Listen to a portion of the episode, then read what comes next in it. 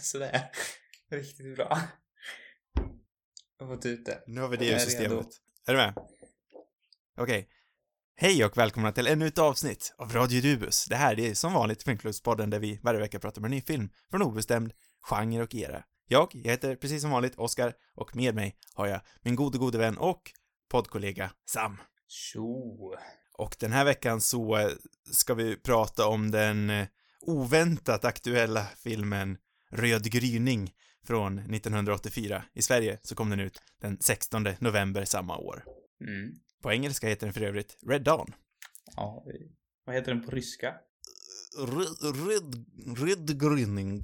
Den har ju namnet på ryska ovanför i själva titeln. Det är Jaha, ganska snyggt okej. tycker jag, på postern. Alltså, Då kan ju du säga vad den heter. nej, det är med, det är inte sådana där, jag läser inte de där bokstäverna, kan jag väl säga. Aha. Quatchkinin paket. Den Så, kanske har, heter kan, man kanske kan få uttalet någonstans. Rouge. Okej, nej. Vi, vi struntar i det. Skitsamma. De, vissa bokstäver har de ju. A, E och så mini-C, mini-H. Ja, du vet mini-C, så uttalas det. Eller det kanske var ett vanligt C för sig, men ett mini-H har de och ett mini-B. Okej, ja. Ja, och mini-T. Mm.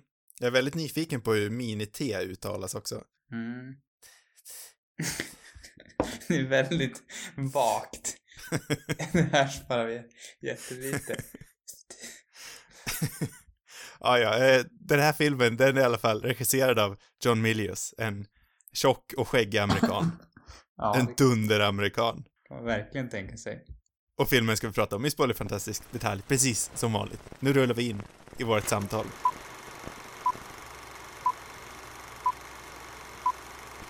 Okej, så Röd gryning. Oväntat Yes. aktuellt, eller hur?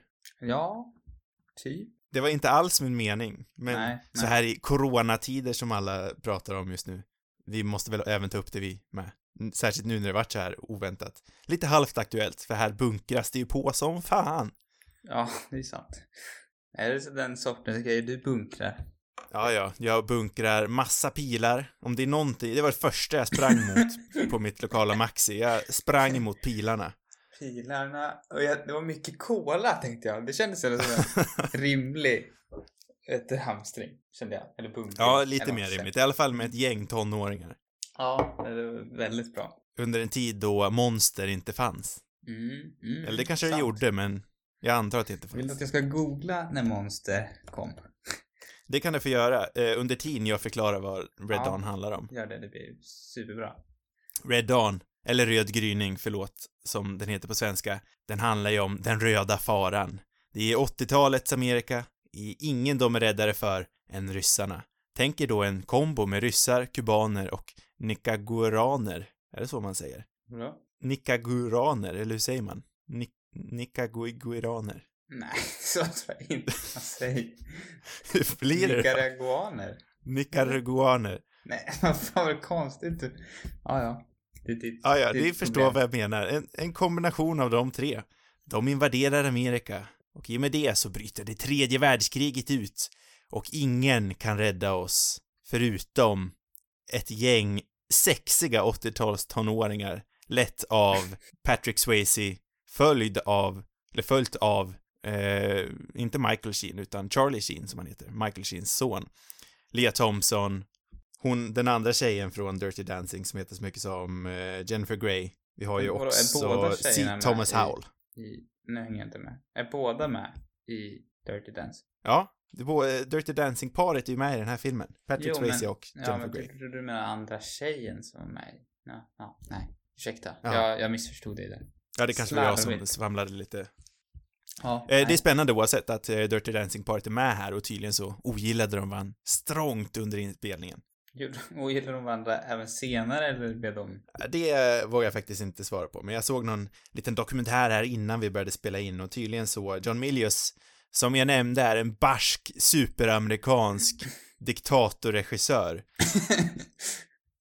som eh, satte, han dele- delegerade mycket av eh, skådespeleriregisserandet till Patrick Swayze som kanske var lite väl hård mot sina yngre kollegor. Det är fegt ändå kan jag tycka. Ja, det, beror lite på hur man ser på det. Jag tror Fet inte att du ska säga det till John Milius, för han är tydligen en sån där människa som också, som de sa i intervjun, tydligen, eller i dokumentären, om han eh, har en intervju med en pressperson så lägger han tydligen upp en laddad pistol på bordet bara för att visa att han, han, han är i maktpositioner.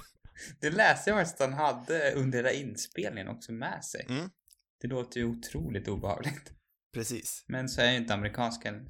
Då kanske man är van. John Milius är ju för övrigt en av eh, Hollywoods eh, osjungna hjältar. Eller hjältar ska vi kanske inte kalla honom för, men eh, en sån här människa som inte pratas om allt för ofta. Som har gjort eh, väldigt mycket. Han är ju en del av eh, Spielberg och eh, Lucas och Coppola och det gänget. Fast lite mer otalad. Oomtalad. Mm. Han har ju bland annat skrivit Apocalypse Now som jag med min stalking har sett att du såg den här veckan. Mm. Så passande. Var det ett medvetet val? Nej, faktiskt inte. Nej. Ser man några likheter här? Jag tänker jag utöver far och son. Sheen. Mm. Men, men eh, bara för att liksom avsluta det här sidospåret med Monster så kom det 2002. Bara, bara för att göra det klart. Kände jag var viktigt. Så det Vad fanns inte. Vad hände Ja, det- 2002? Monster kom. Ja, såklart. Du kan inte glömma bort sidospåret. Nej, nej, nej. nej. Ursäkta mig. Ursäkta mig. Ja, Monster bra. kom ut 2002, så då var ju Coca-Cola det, det starkaste de här ungdomarna kunde få tag på. Definitivt.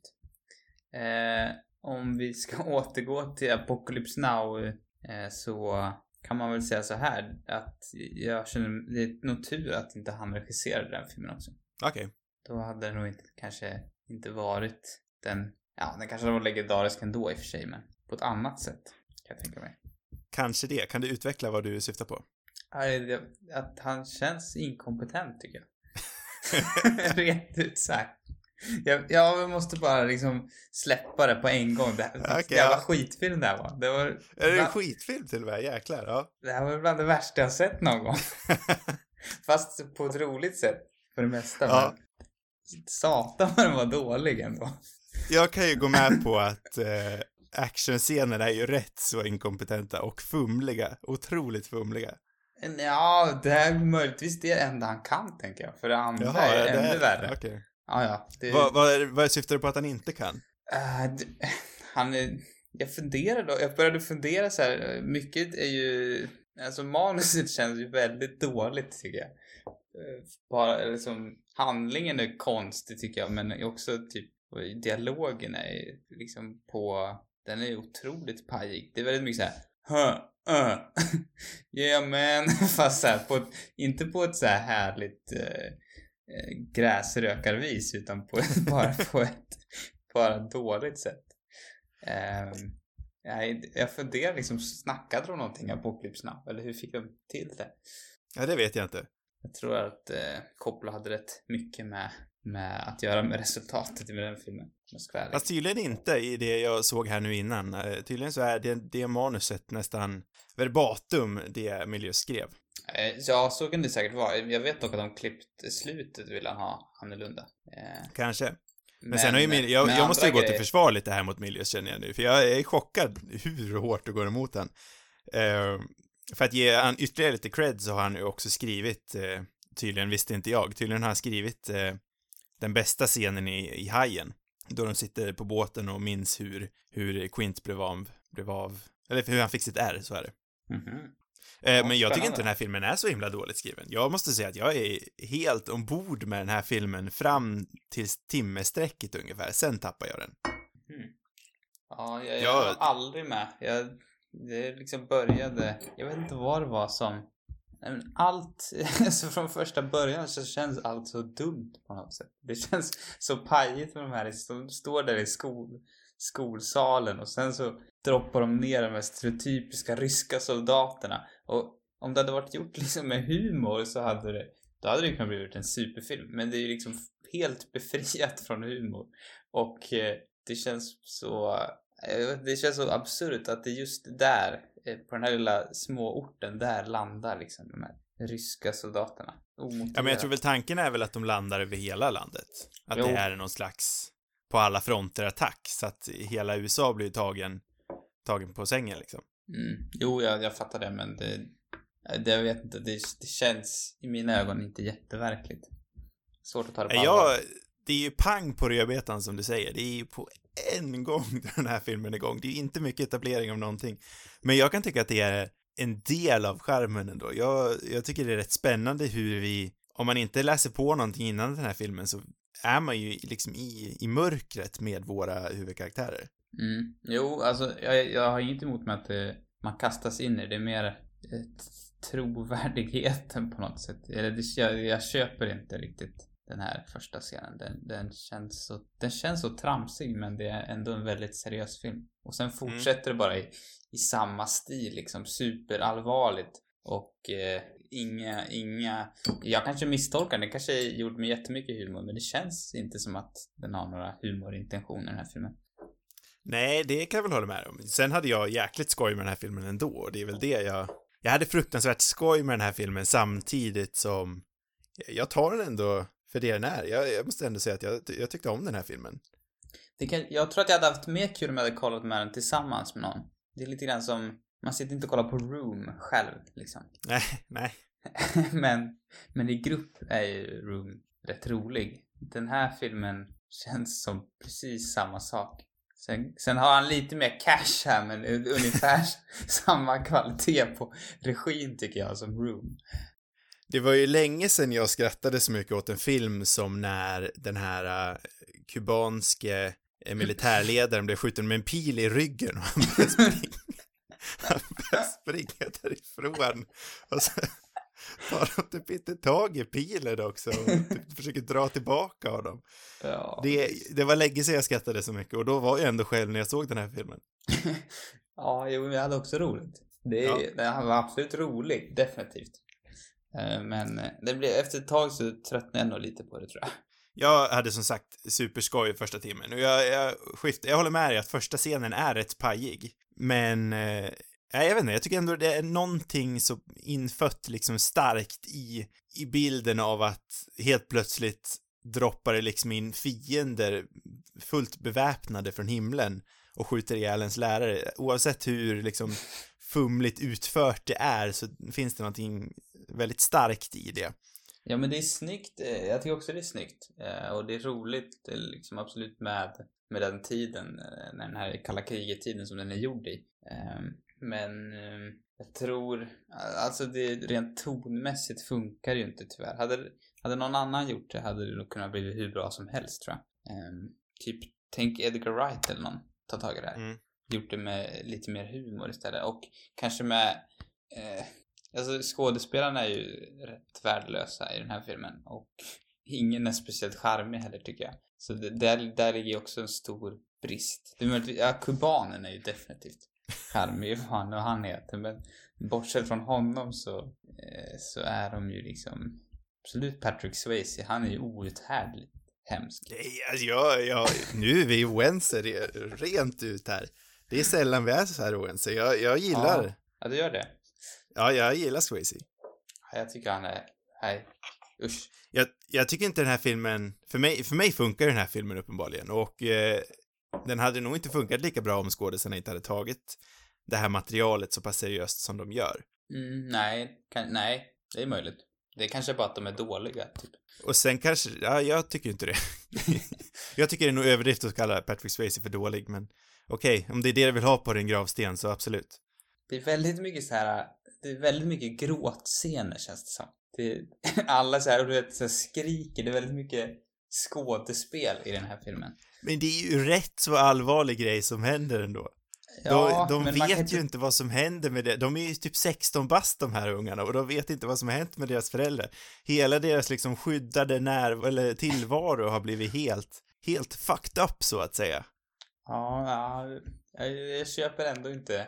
Ja, jag Köper köper inte. det. Jag är Ja. lite chocksam. Ja, ja det, Va, vad är det som händer? Så här oense brukar vi inte vara. nej. Eh, Det, det, det är kul, tycker jag. Ja. Mm. Jag, jag kan bara, jag vet inte vad jag har mer att säga nästan. Jag kan bara lista så här roliga scener som är så dåliga.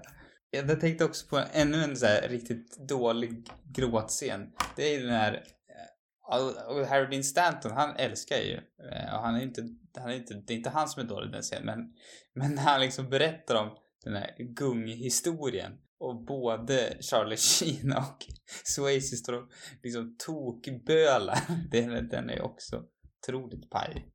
Nej, jag köper det. Jag köper det 100%. Du satt, satt med, med tårarna rinnandes du också. Ja, ja. Ja, ja. Vi Ja. pratade för några veckor som att jag, jag kan inte gråta till filmer. Här. Nu Där. bölade jag. Där grät Röd gryning, det var där gränsen gick. Om det är någon som gråter till det så är det väl kanske män som gråter till den här. ja, för, för övrigt så såg jag en trailer till, de har gjort en dokumentär om eh, John Milius tydligen. Mm. Eh, Och jag såg en trailer till den, då så kom ju eh, Sam Elliot, den manligaste av alla män, Mm. upp med sin mörka röst och sa någonting i stil med eh, John Milius doesn't write for pussies or women, he writes for men. Eller något sånt där. Så uppenbarligen så är ju den här filmen menad att få manliga män att gråta. Ja. ja, men det märker man. Det ju- den har verkligen den, den liksom kvaliteten ändå. Mm. Det är, som du sa, det är en väldigt amerikansk film. Ja. Det var där det blir roligt också. Eh, Hur, hur mycket visste du när du gick in i den här filmen? För jag tror det kanske har mycket att göra med...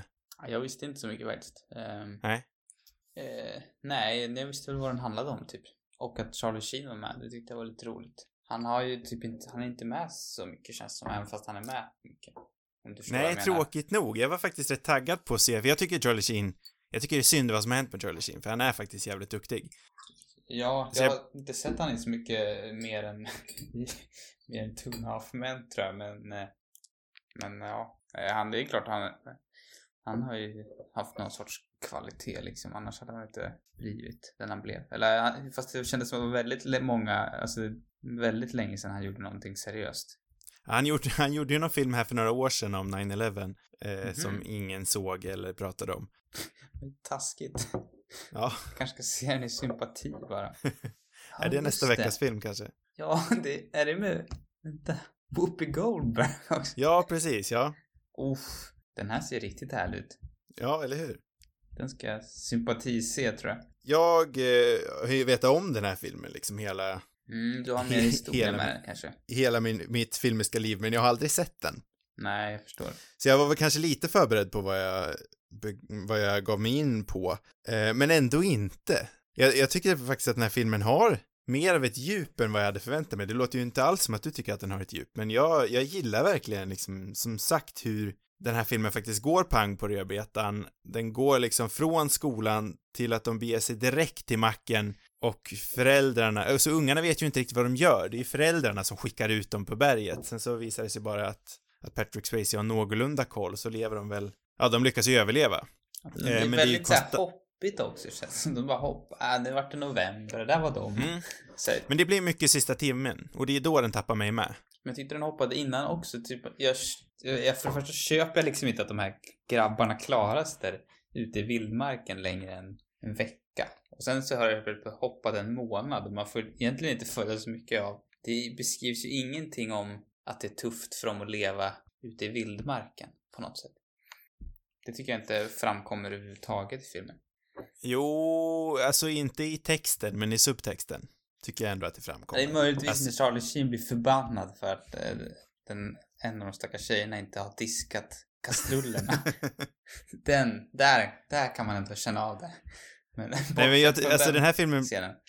den här filmen blir ju tråkig i sista timmen och det kan väl ha en mening det med, liksom att man, de är väl ute i skogen nästan ett år och då kan det väl ha ett det är konstigt det där med film, för ibland så kan det ju kännas bra när en film blir tråkig för att det förmedlar ju tiden som har passerat. Här tycker jag inte känns bra att filmen känns tråkig, men på något vis känns det ändå rätt eftersom de karaktärerna själva börjar bli rätt less på det här och de tappar ju sin mänsklighet. Mm, det är konstigt, Eh. men det är konstigt att den blir tråkig egentligen för att jag läste någonstans att det i alla fall, det kanske var i dåtiden, men det var en, eller då, men det var en film som hade typ mest action per minut eller någonting. Ja, men är Eh, inte det här den första filmen som var PG någonting? 13?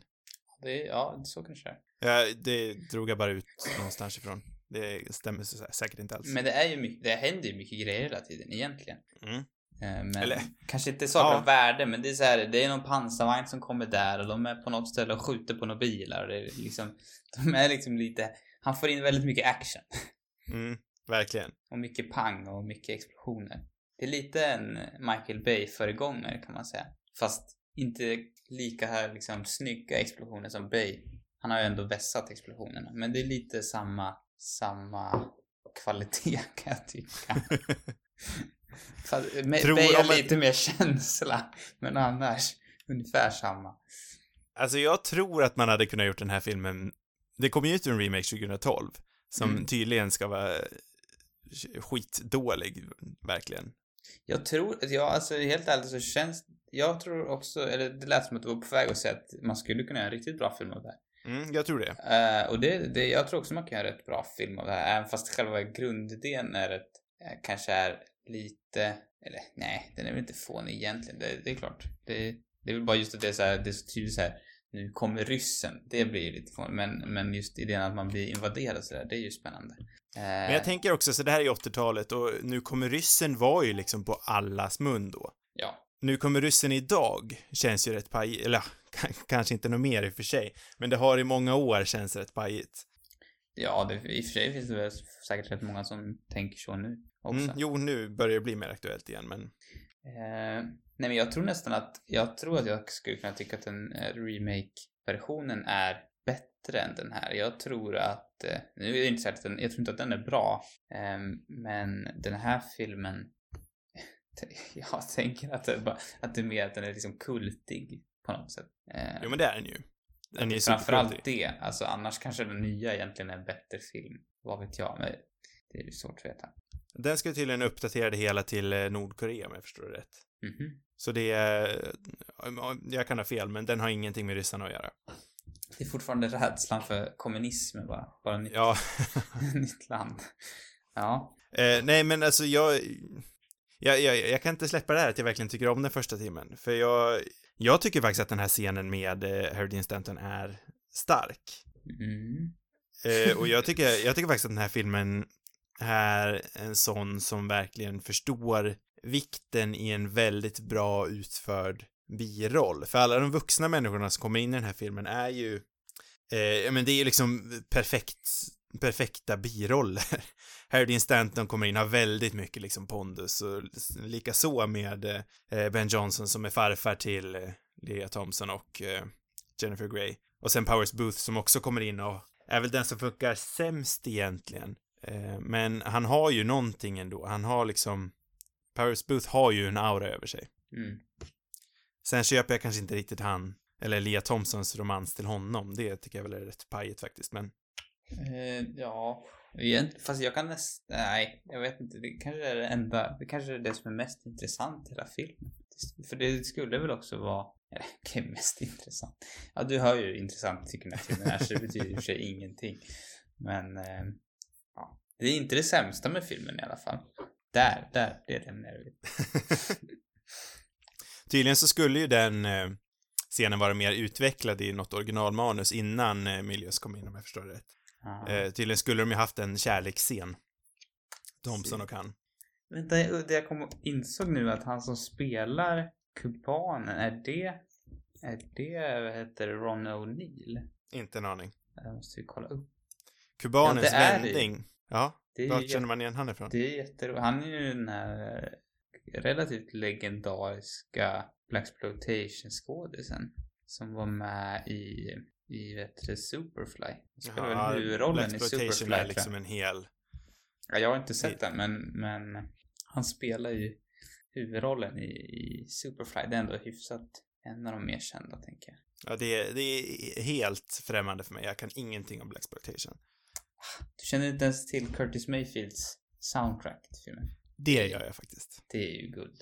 Det är faktiskt rätt guld. Det är han i alla fall. Det var ju roligt. Det fattade Ja. jag inte under filmen. Men nu, nu, vet jag det.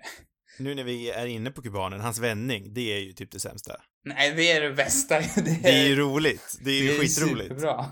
Men, Där, fan vad I och för sig, det är. där funderar man ju på om det kanske ändå är eh, gjort med humor. Ja, det känns ju som att det är gjort med humor, för plötsligt så hör man liksom hans voiceover med brev till hans familj, antar jag. Mm. Och sen så blir han liksom supersnäll och, Ja, och skonar. Sheen och Swayze. Det tycker jag är jättebra. Nej, det, det gör inte jag som sagt, men... Eh, men, Ja, jag, jag vet inte. Jag, sam, det här samtalet tog inte den. Den vändning du hade hoppats. Det, det följde inte det spåret jag ville att det skulle göra. Du kan ju fortfarande ha en seriös diskussion. Då kan jag försöka ha en. Jag ska inte förstöra allt du säger. Jag, jag kan försöka ta det på allvar ändå. Även Ja, fast jag okej, har väldigt svårt att ta filmen på allvar. Ehm, jag har ju skrivit några, okej jag hade inte skrivit något mer. Jag tänkte säga om jag skrivit något. Jag har skrivit några kommentarer på den här faktiskt. Okej. Vi, vi, vi följer dina kommentarer. Ska vi ta alla? De Vi är, kan ta någon. De är ganska roliga så här. Den första Ja. De hittar tjejerna i golvet. Jätteroligt. Nej men det kändes, jag vet inte varför, men det var någonting som kändes så roligt med det också som att, ja men där är de. Så här, de har, jag vet inte varför det var kul. Var egentligen, men, men det bara kändes så här, nej jag vet inte vad det, jag vet inte varför det var roligt för. Vad är din kommentar om att de, de dyker upp där? Det här konstiga gamla paret har gömt dem i golvet där. Vad- nej, Vad känner du? Nej, men för mig funkar väl det också. Alltså, jag, Ja. jag ser inte direkt några problem med det. Alltså det är, tanken är väl, jag har svårt att tro att det inte ska åkalla eh, andra människor som gömt sig i golv. Nej, Det är en nej, bild vi känner igen. Eh, så det är väl, för mig funkar det. det är bra. Det, det, det är min näst bästa scen tror jag. Okej, ja. Nej, jag vet inte.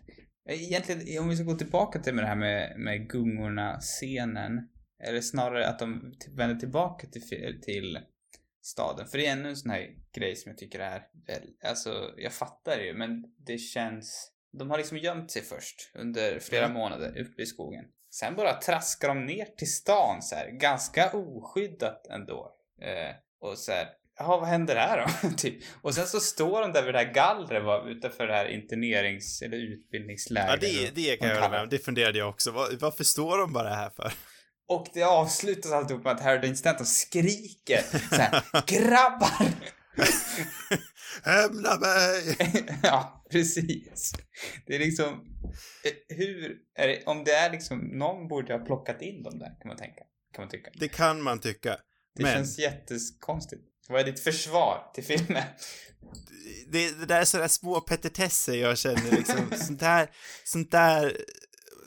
Jag, jag är lite väl snäll med sånt där. Jag låter sånt där gå. Jag, jag låter det passera. För ska man... Absolut om ska man man sitta och... låter det, fast alltså jag kan absolut låta sådana där grejer passera om det är en grej, men jag tycker att Mm. hela filmen känns lika slarvigt ihopslängd. Det är liksom, det känns inte som att det finns så mycket logik till saker. Det bara händer Men- grejer. Det är som att han, men- Milius fick lust. Ja men nu ska jag ha den här scenen. Nu ska de, nu ska det vara en massavrättning som ska hindras för att de gömmer sig i buskarna. Och sen, nu ska den här coola äldre killen ramla ner från planet. Han ska dyka upp. Det är liksom, han bara slänger in så här coola scener han vill ha, typ. Men alltså just det här med att de passerar in i stan, vad, vad är problemet med det? Det här är ju liksom 80-talet, jag har ju svårt att tro att de hade några bilder på de här grabbarna.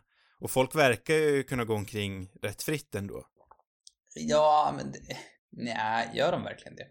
Ja men de, de försöker till och med ropa på någon grabb där på gatan bara hej, vad fan, vad fan händer? Mm, ja, jo, det, ja, inte vet jag. jag, jag hon jobbar ju kvar i konstigt. butiken verkar det som och, Men är det inte, de här unga männen skulle ändå ryssarna ta in, tänker jag. Om de ja vilket de också gör senare ju. Han hade ju varit, en av grabbarna har ju varit inne i stan och blivit tillfångatagen.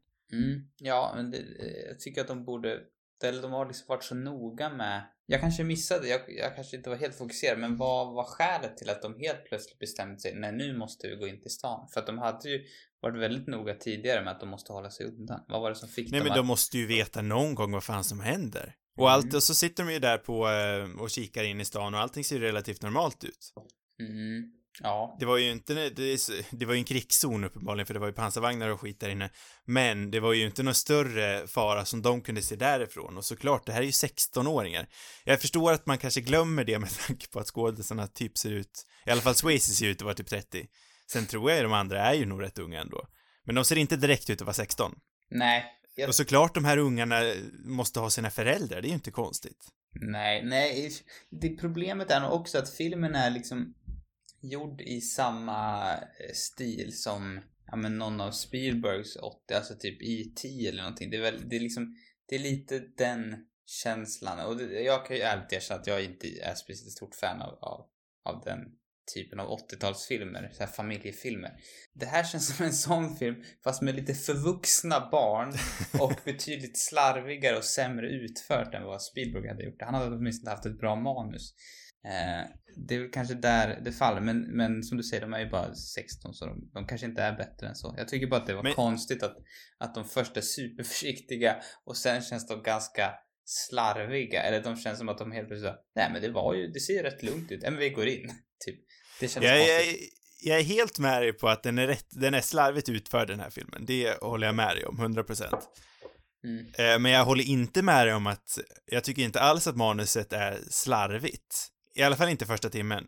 För som sagt, andra timmen tappar den här filmen mig också, men första timmen tycker jag inte alls att den är slarvig. Jag tycker den är faktiskt förvånansvärt välgjord. Mm. Eh, Jag tycker också, eh, för tiden får ju, eller filmen har ju liksom tid att andas. Den låter sig själv andas. Eh, Jag, jag tycker till, exempel väldigt mycket om att det är uppenbart att, att Sheen och Swayze har ju haft en tuff uppväxt, får vi lära oss senare också. För det är ju det, den här filmen berättar ju inte allt på en gång, utan den, eh, vi får successivt veta varför Sheen och eh, Swayze vet så mycket om att leva i, i det vilda, för de har haft en pappa som eh, verkligen varit hårda mot dem.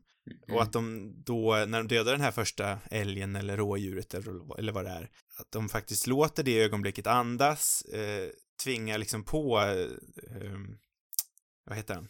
Thomas Howell, heter han så? Sir Thomas Howell. Mm, det kanske är. Jag vet inte. Eh, Ja, precis, Sir Thomas Howell.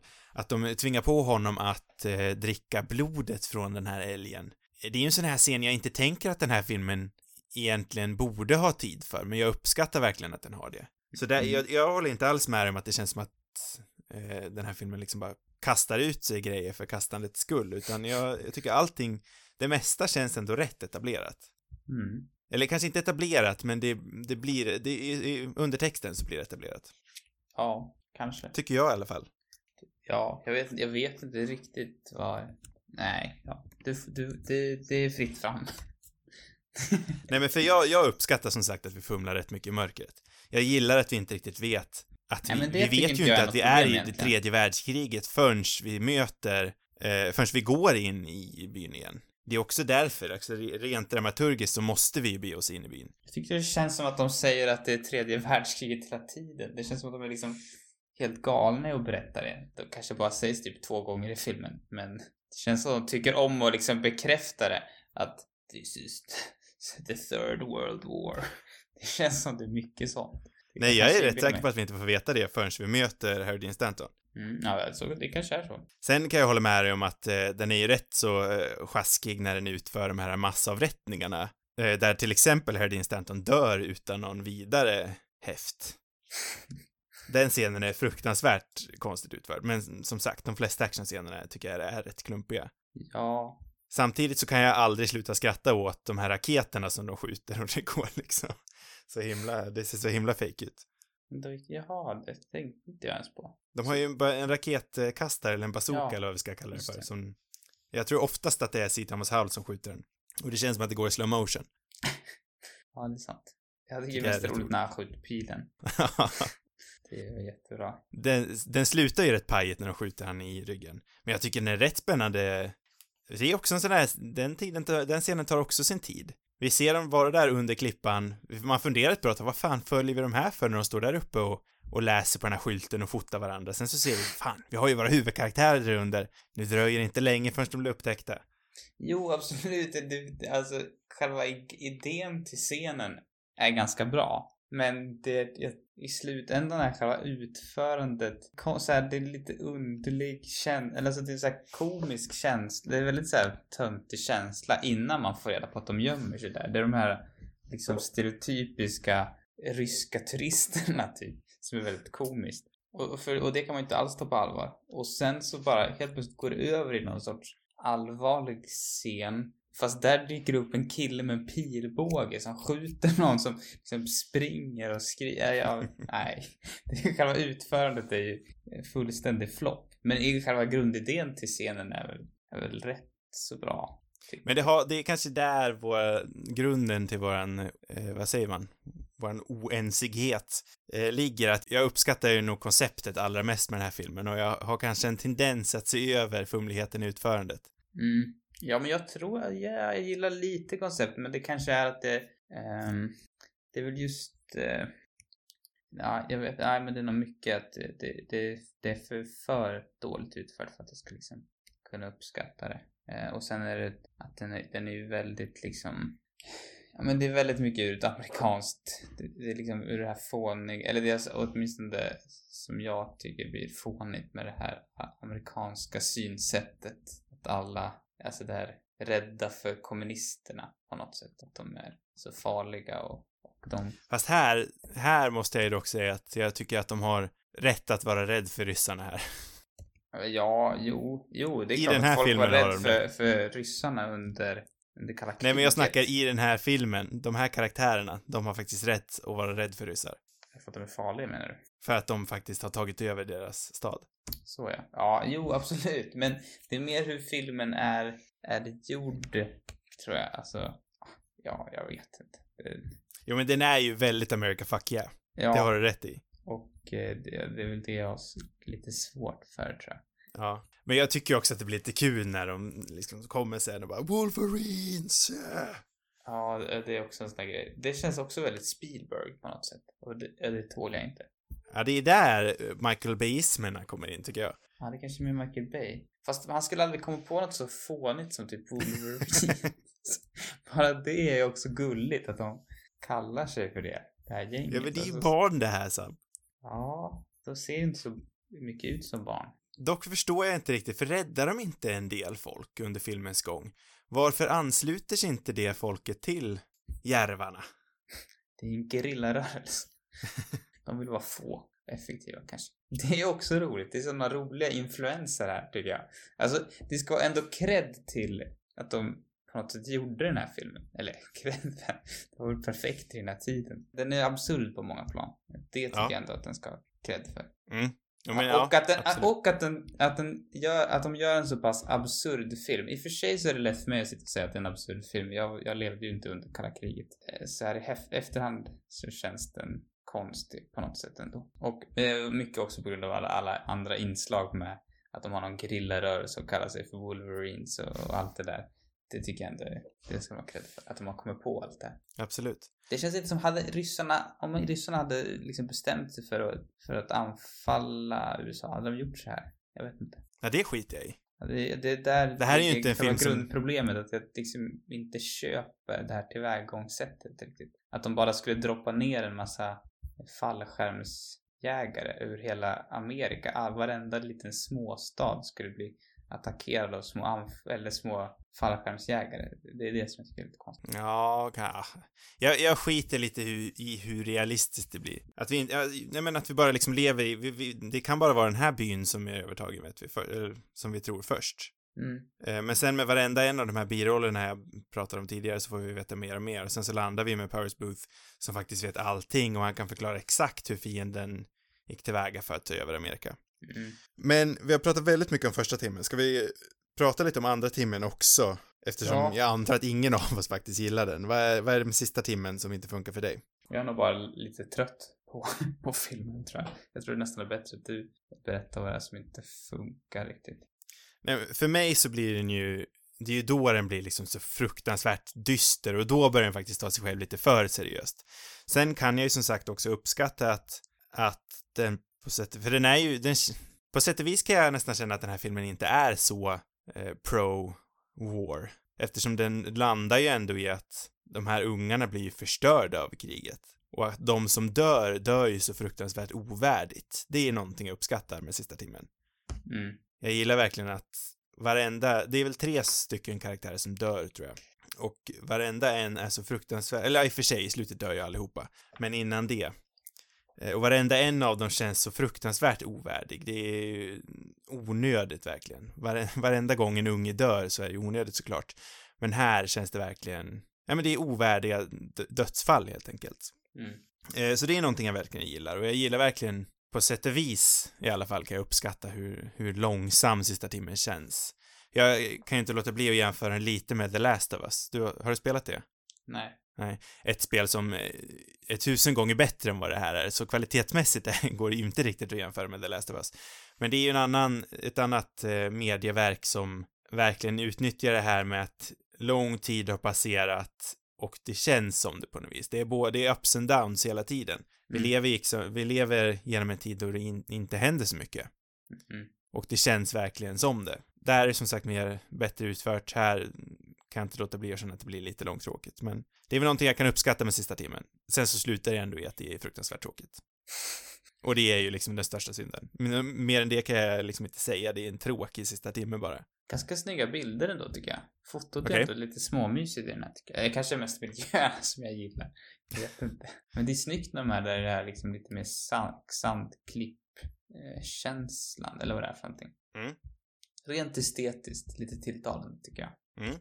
Eh, Ja, och det är väl rätt snyggt ändå också med det här eh, vita snöfältet mm. då Powers Booth och eh, den andra killen dör. Det är också en rätt snygg bild, så det har du faktiskt rätt i. Ja, det har de fått till. Ja. Nej, men för mig så eh, i slutändan så är den här filmen en otroligt underhållande första timme med spännande koncept som jag i alla fall tycker att den utför väl. Jag tycker att den placerar relativt liksom trovärdiga karaktärer i en premiss som inte är vidare trovärdig, mer i alla fall. Nej.